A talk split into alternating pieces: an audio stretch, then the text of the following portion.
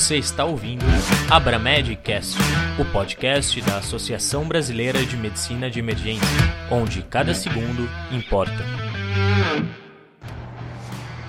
Olá, meu nome é João Carlos Joca Santana, sou pediatra, intensivista e emergencista, atualmente chefe da unidade de emergência pediátrica do Hospital de Clínicas de Porto Alegre. Vou conversar aqui sobre alguns dos efeitos do Covid-19, dessa pandemia, sobre a saúde das nossas crianças, tentando chamar atenção para aquilo que todo emergencista tem que prestar atenção quando um paciente com algum grau de comprometimento ou suspeição de ter coronavírus ou alguma complicação chega na nossa emergência. vou falar da síndrome inflamatória multissistêmica pediátrica, portanto, e os possíveis diagnósticos diferenciais. Isso é bastante importante. Se considerarmos que nós estamos no final de outubro de 2020, já aconteceram 160 mil óbitos no Brasil e 1 milhão e 200 mil óbitos no mundo, a gente uh, tem ideia da dimensão com que a população adulta, principalmente, foi comprometida com isso. Nós, da pediatria, uh, não temos a mesma realidade, as crianças não são tão comprometidas, a letalidade é quase nula, mas de qualquer maneira nos preocupa porque os pacientes ficam muito doentes e quais são as complicações que a gente tem a partir do diagnóstico suspeito de Covid e mais ainda quando é da síndrome inflamatória multissistêmica. Uh, não tenho nenhum conflito de interesse, mas a gente vai conversar sobre alguns medicamentos aqui que são bastante importantes.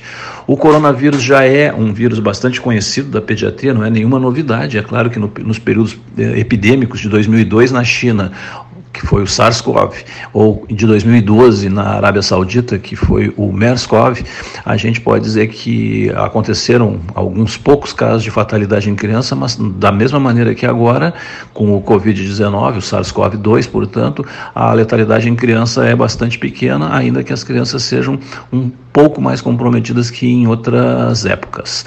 Ah, o coronavírus sazonal, aquele que já era bastante conhecido e difícil de fazer o diagnóstico, era, sempre, era e sempre foi um dos agentes etiológicos das bronquiolites. Bom, mas voltando aqui à pandemia, quando em janeiro em Wuhan é notificado o primeiro caso pediátrico, ele é notificado e encaminhado para a UTI, logo depois tem alta, e é basicamente uma criança com um padrão radiológico de comprometimento de ambos os pulmões. Em fevereiro já tem relatos de 171 casos na China, quando três desses pacientes acabaram ficando em UTI mesmo e um óbito. Em março, isso já se multiplica muito, já tem criança em ventilação mecânica, um óbito, enfim, né? e a gente tem mais de 2 mil casos.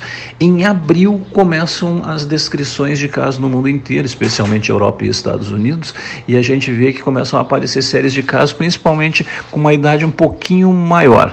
E em abril, maio, já começa toda a descrição de uma doença inflamatória um pouco mais sistêmica, que poderia ou não estar relacionada com a síndrome de Kawasaki e que foi colocada como uma síndrome inflamatória multissistêmica. Criança, as crianças naquela época, principalmente em Nova York, mas também na França e na Itália, eram descritas como um pouco mais pobres, vulneráveis, alguns institucionalizados, que moravam em zonas periféricas dessas cidades todas, quase todos com comorbidade, e curiosamente as crianças comprometidas 10% delas moravam com seus avós e pertenciam em 25% a famílias com mais de três crianças dentro dessa própria casa, certo? Mas voltando assim um pouquinho historicamente, em abril de 2020, Nova York alerta para os primeiros casos e a Sociedade de Pediatria do Reino Unido também de uma apresentação de uma forma grave de Covid em crianças. E logo em seguida, como a gente tinha dito há pouco, aparecem uh, manifestações ou aspectos clínicos laboratoriais similares à doença de Kawasaki completa ou incompleta e até relacionado com síndrome de choque tóxico. Então, estava começando a ser descrita a síndrome uh, inflamatória multissistêmica, começaram a se estabelecer protocolos interessantes e necessários, sempre buscando evidências do que, que a gente estava trabalhando, mas não se tinha nenhuma certeza, como em vários pontos dessa pandemia, para que lado que a gente atuar. Então, o Royal College uh, no Reino Unido descreveu isso mais ou menos uh, entre maio, maio, entre abril e maio, e já dizia que apesar de não se ter uma incidência tão conclusiva, seria uma complicação rara, mais ou menos na casa de dois pacientes para cada 100 mil, especialmente em crianças pequenininhas, então pode ser que afetasse crianças maiores, e a média de a idade dessas crianças primeiramente comprometidas foi assim variando de 9 a 11 anos.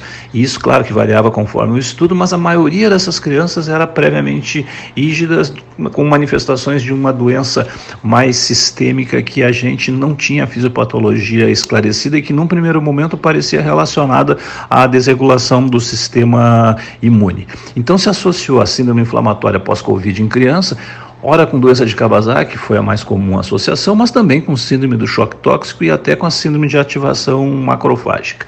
Só para dar uma revisada muito breve nessa história dessas doenças associadas, o Kawasaki é uma vasculite de artérias de médio calibre, em que naturalmente a evolução da doença, cerca de um quarto delas vão ter algum grau de aneurisma de coronárias.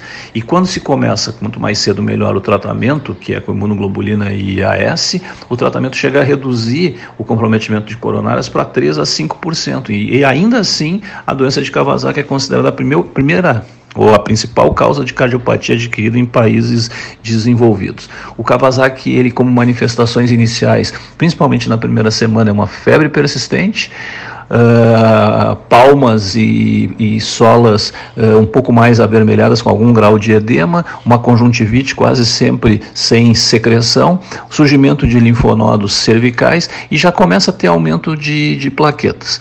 Uh, curiosamente, muitos dos casos de Kawasaki já tem algum grau de miocardite que é descoberto depois, mas no, se acredita que seja na primeira semana o comprometimento inicial. Isso é importante. A febre continua, surge artrite algumas vezes a partir da segunda segunda semana, tem descamação das extremidades, Uh, a conjuntivite começa a desaparecer na segunda semana, assim como a linfadenopatia, e a trombocitose, sim, na segunda para terceira semana sobe muito, assim como a possibilidade de surgimento de aneurisma de coronária. E isso para nós é bastante significativo, porque caracteriza a doença conforme os critérios, enfim. Né?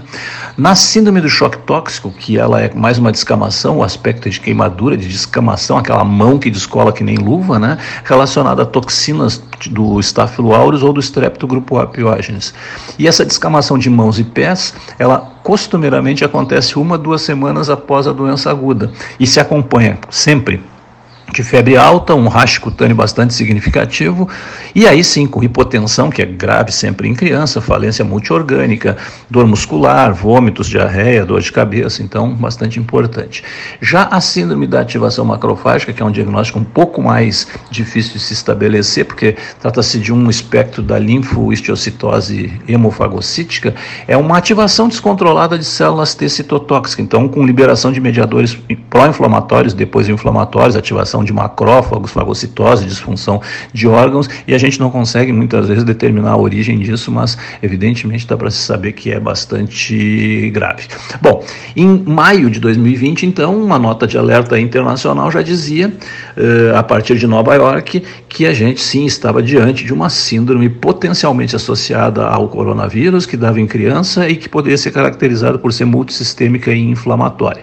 Curiosamente, apesar da, da pandemia ser muito associada associada a doenças respiratórias, em criança, principal, a principal sintomatologia estava associada a fenômenos gastrointestinais. Então, dor abdominal, vômitos e diarreia, uma febre persistente, da mesma maneira, cefaleia, confusão, taquipneia, algum esforço respiratório, conjuntivite, edema de mãos e pés, dor de garganta, aquilo que a gente tinha falado, então relacionado até à síndrome de Kawasaki, porque o comprometimento de mucosas poderia acontecer. Então, com critério sim para a doença de Kawasaki. Choque poderia se estabelecer, mas não era o achado mais comum, e naquilo que a gente chama de disfunção miocárdica, tanto um ecocardio mostrando alterações ou a elevação de troponina também acontecia em mais da metade dos casos. Alguns deles para insuficiência respiratória, aliás, mais da metade desses pacientes, mas não necessariamente como o achado principal.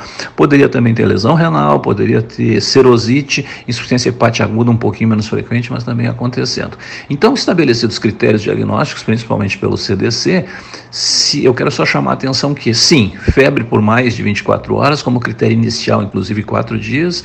Esses pacientes todos por critério mais de, de inclusão na, nos estudos do que propriamente como definição de caso, uh, a idade, menor de 21 anos, a necessidade de internação, pacientes sem diagnóstico alternativo com uma exposição recente ou infecção é, recente por Covid, com envolvimento multissistêmico e com provas inflamatórias elevadas. Né? Não tem um sinal ou um sintoma mais é, importante do que os outros, mas é em cima de critérios diversos desses que a gente fazia e faz o diagnóstico.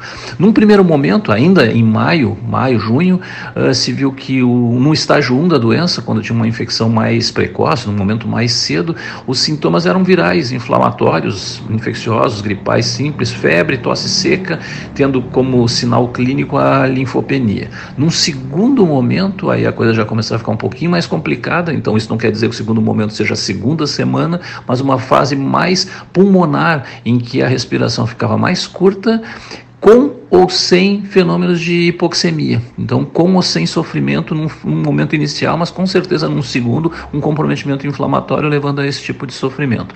E em sinais clínicos, a gente poderia já ver aumento de transaminases, aumento de procalcitonina e o raio-x de tórax com algumas alterações assim que eram correspondentes a, a esse estágio.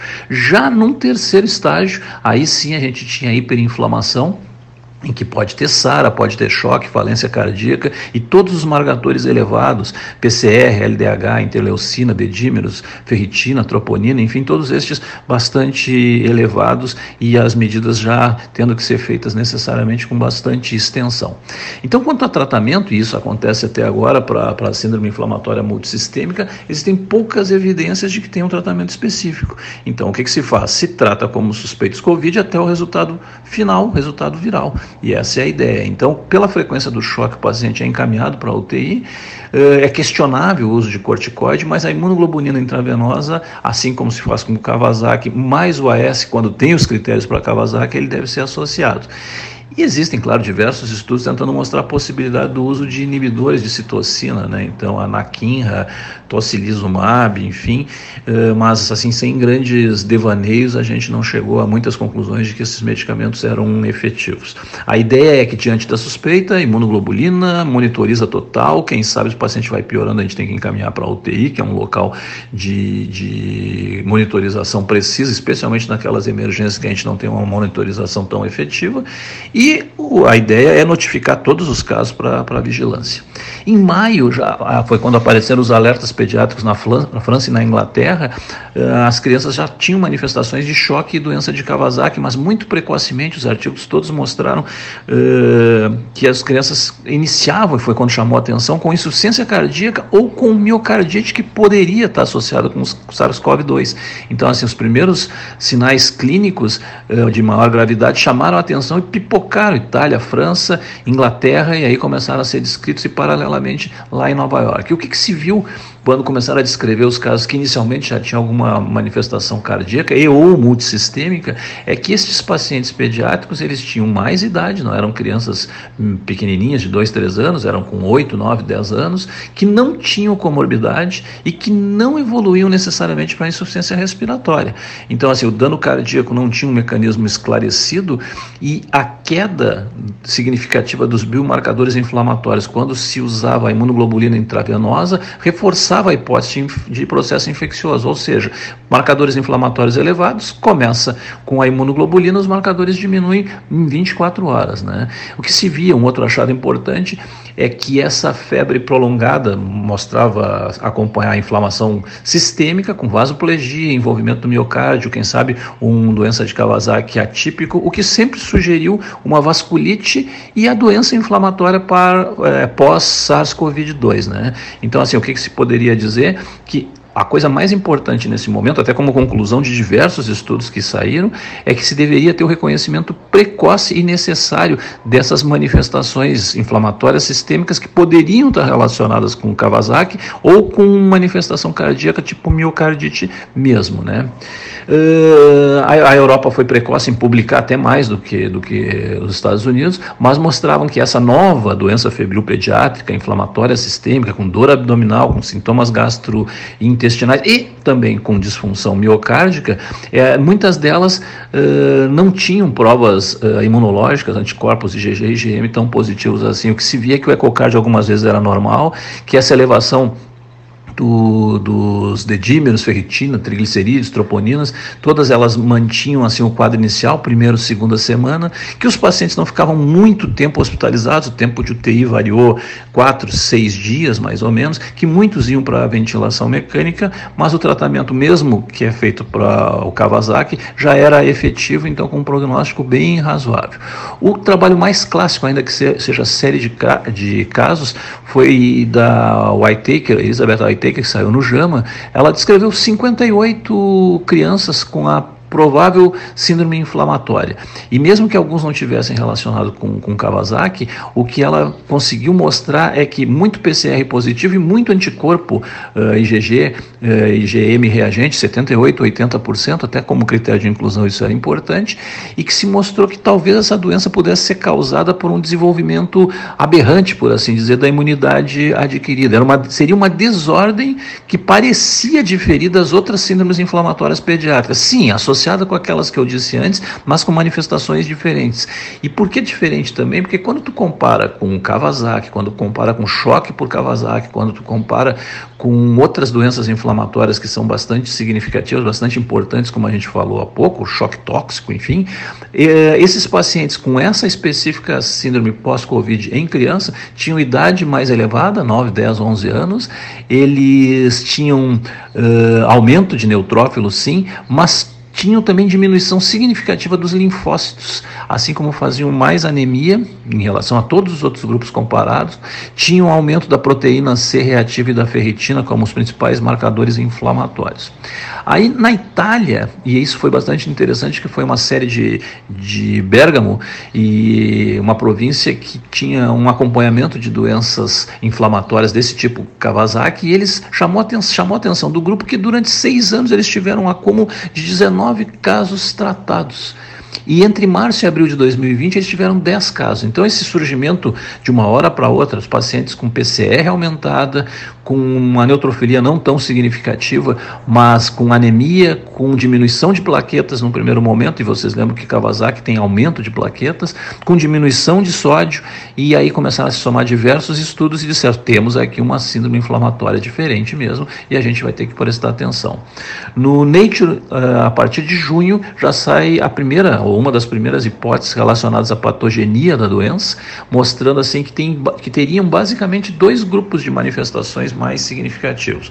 Um deles uma resposta inicial precoce com um clearance rápido viral que tinha menos inflamação. Interferon, por exemplo, sobe, a carga viral ela é pequena, logo em seguida os, os mediadores inflamatórios eles diminuem, não tem grande repercussão sistêmica. E um outro que é uma doença mais severa e aí sim tem um clearance viral mais demorado, tem muito mais inflamação, em que o interferon vai começar a alterar.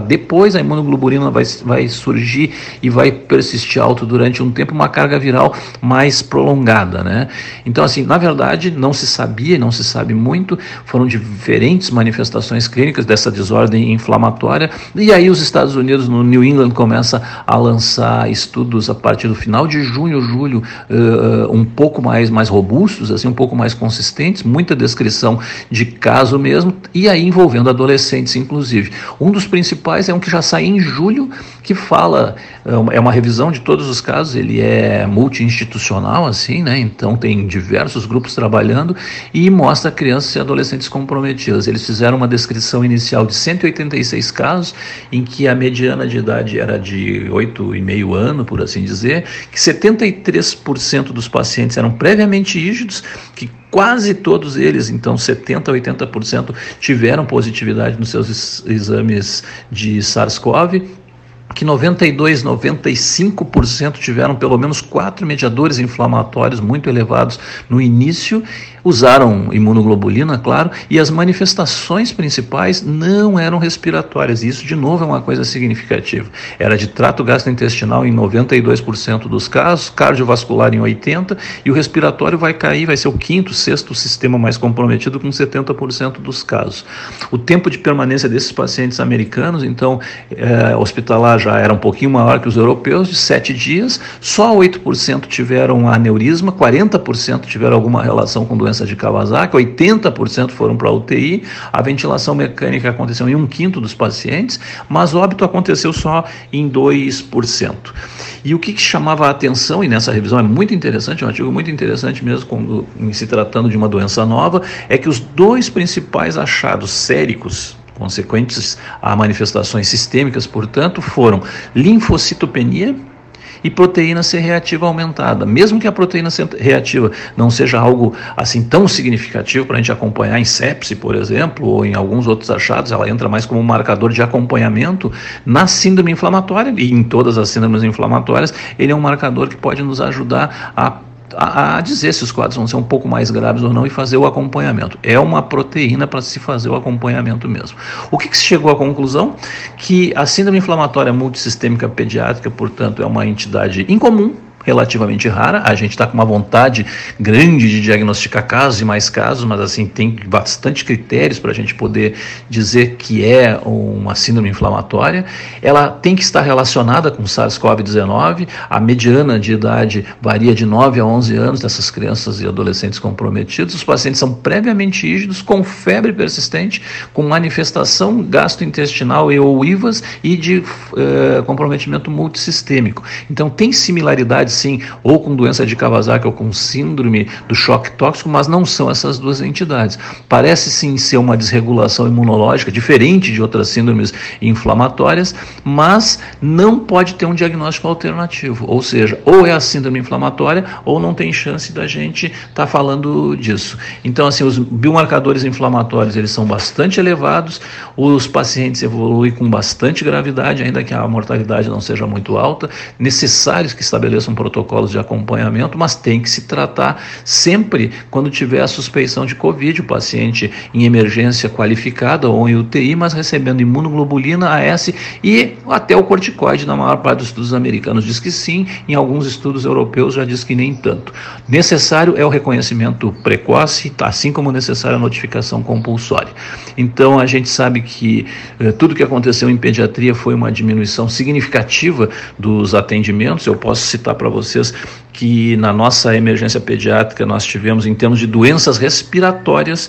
Em 2018 a gente tinha nessa fase de março, abril, 270 pacientes eh, em observação, que em 2019 subiu para 320 e quando a gente chega agora em 2020 baixou para 58 pacientes com doenças respiratórias. Quando a gente fala de bronquiolite, em 2018 a gente atendeu nesse período curto de abril, março, 130 pacientes, que em 2019 subiu para 190 e nós tivemos 12 nesse período. Então, a pediatria em termos de pacientes respiratórios teve uma diminuição, são estudos em todo o mundo mostrando, inclusive para doenças não respiratórias. Então, até a gente normalizar vai levar um tempo, né? Então, sim, trabalhar com protocolo, trabalhar com a virtualidade, se cuidar muito do ponto de vista de todas as higienizações, lavagem de mão, álcool gel, afastamento de uma pessoa e outra, uh, cuidar com as secreções respiratórias e também no caso das crianças as gastrointestinais, né? Bastante importante chamar atenção para isso, né? Máscara